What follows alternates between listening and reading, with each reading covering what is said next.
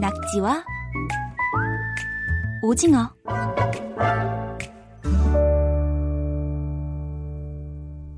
KBS 통일사용설명서 남과 북의 달라진 말과 글을 알아보는 시간이죠.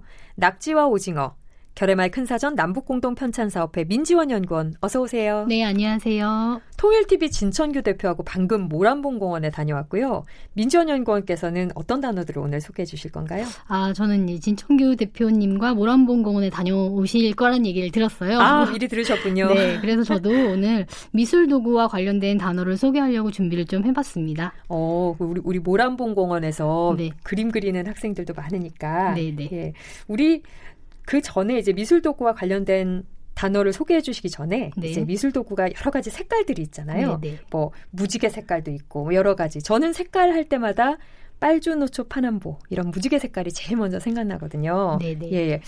우리 그냥 색깔을 일컫는 이런 말들 좀 북한에서는 다르게 쓰이는 말들이 있나요? 네, 방금 말씀하신 그 무지개의 일곱 가지 색깔, 이 색깔을 부르는 말이 좀 달라서 안 그래도 말씀을 드리려고 준비를 아, 해봤습니다. 그렇군요. 이게 좀, 어, 저도 좀 재밌다고 생각을 했는데, 저희는 빨강, 노랑, 주황 이런 단어들의 앞글자를 따서 빨주노초, 파남보 이렇게 말을 하잖아요. 네. 근데 북에서는 이 한자식 명칭 적색, 청색, 남색 이런 한자어의 첫 글자를 따서 적 적등 황록 청남자 이렇게 일곱 가지 색깔을 부릅니다. 어 다시 한번 말씀해 주세요. 적등 황록 청 청람자 청람자 네 청색 남색 자색이요.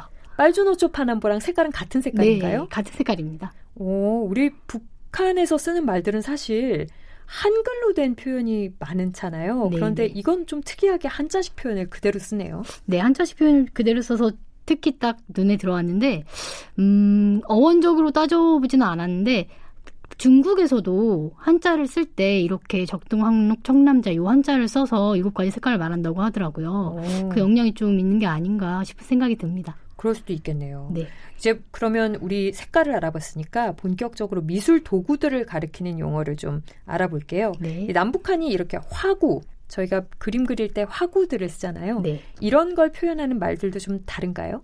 네, 어, 특히 뭐 파스텔이나 뭐 포스터 물감이나 스케치북 이런 식으로 외래어가 많은데 북에서는 이 외래어로 된 화구들을 다른 말로 이루는 경우가 많이 있습니다. 그렇죠. 우리가 쓰는 말들은 거의 다 사실 외래어들이 많죠. 네, 네. 예. 구체적으로 좀 뭐 파스텔 아까 말씀하신 그런 네. 것들은 어떻게 부르나요? 이제 파스텔을 사전에서 찾아보시면 어, 빛깔이 있는 가루 원료를 길쭉하게 굳힌 크레용이라고 설명이 되어 있고 분필 모양을 하고 있고 그림에 색을 칠할 때 사용하는 것이라는 부가 설명이 있어요. 이 어떤 설명을 바탕으로 어, 이해할 수 있는 단어인데 북에서는 그림 분필이라는 말이 기본 올림말로 사전에 실려 있습니다. 그림 분필. 네. 분필 모양하고 비슷하게 생겼잖아요. 네. 파스텔이 네. 길쭉하게. 그렇죠. 예. 그럼 파스텔 말고 사실 저희가 더 그림을 많이 그릴 때 물감으로 더 많이 그리잖아요. 이런 네. 물감들 뭐라고 하나요? 어, 일단 물감 자체는 물감이라는 말도 쓰는데 색감이나 칠감이라는 말도 많이 써요. 색감, 칠감. 네, 그렇죠. 네. 칠을 하는 어떤 재료 이런 말이죠. 칠감이라고 많이 쓰고 또 어, 남에서는 미술 시간에 포스터 칼라 또는 포스터 물감을 많이 쓰잖아요. 네. 이 어떤 포스터 칼라는 선명한 어떤 색을 내는 그런 어, 그림 물감이라고 할 수 있는데 이름처럼 포스터를 그리는데 많이 씁니다. 네. 근데 북에서는 이 포스터라는 것을 선전화라고 말을 해요. 음. 그렇죠. 보통 선전을 할 때 많이 쓰는 그림이니까. 네네. 근데 북에서는 포스터를 그리는데 쓰니까 포스터 물감. 남에서는요. 네. 네. 그리고 북에서는 선전화의 색을 칠하는데 쓰기 때문에 선전화 색감이라고 이루고, 이루고 있습니다. 아 포스터를 선전화라고 부르고 네. 물감은 색감이라고 하니까 네. 그두 개를 섞어서 선전화 색감이 되는군요. 네, 그렇죠. 어, 이해하고 보면 쉽네요. 네. 우리 그림 그릴 때 물감 이렇게 짜는 도구가 있잖아요. 색을 이렇게 섞으라고 쓰는. 네. 또 저희 팔레트죠. 네. 이 팔레트도 다른 말이 있겠죠?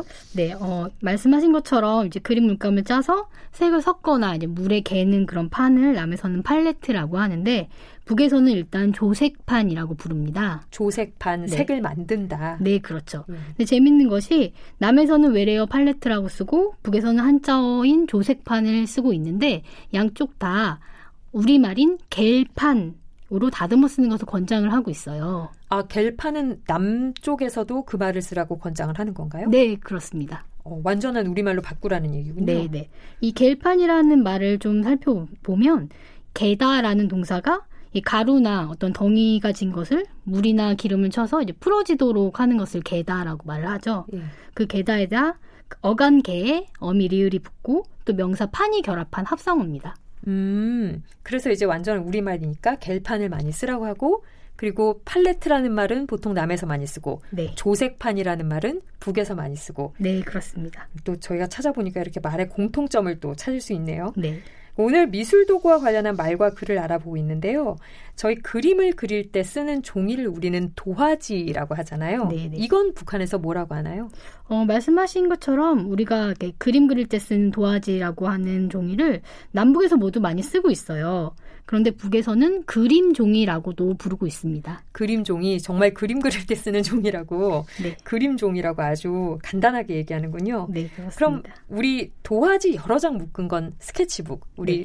특히 초등학생들의 필수품이잖아요. 이 스케치북이라는 단어는 이것도 북한에서 다른 말로 쓰겠죠? 네. 어, 말씀하신 것처럼 도화지가 여러 장 있는 것을 남에서는 스케치북이라고 하는데 북의 사전에는 이 스케치북이 실려 있지 않고 음. 저희가 가지고 있는 말뭉치에서도 찾아지지가 않아요. 네. 대신 이 도화지를 여러 개 묶은 어떤 그런 책이라고 해서 도화책이라는 용례를 북과 어떤 조선족들이 있는 연변의 용례에서 찾을 수가 있습니다. 아, 사전엔 나와 있지 않지만 주로 도화책이라고 많이 쓰는군요. 네, 도화책이라는 용례를 하나 소개를 해 드릴까요? 어, 나는 16절지 도화책에 그린 그림들을 하나하나 감상하기 시작하였다. 이런 음. 용례가 있었어요. 아, 그러니까 실제로 쓰는 말로 네. 많이 쓰는 거군요. 네. 오늘 미술 화구에 관한 여러 가지 단어들을 알아봤습니다. 역시 오늘도 재밌네요. 결의말 큰 사전 남북 공동 편찬 사업회 민지원 연구원 설명 잘 들었고요. 다음 주에 뵐게요. 네, 고맙습니다.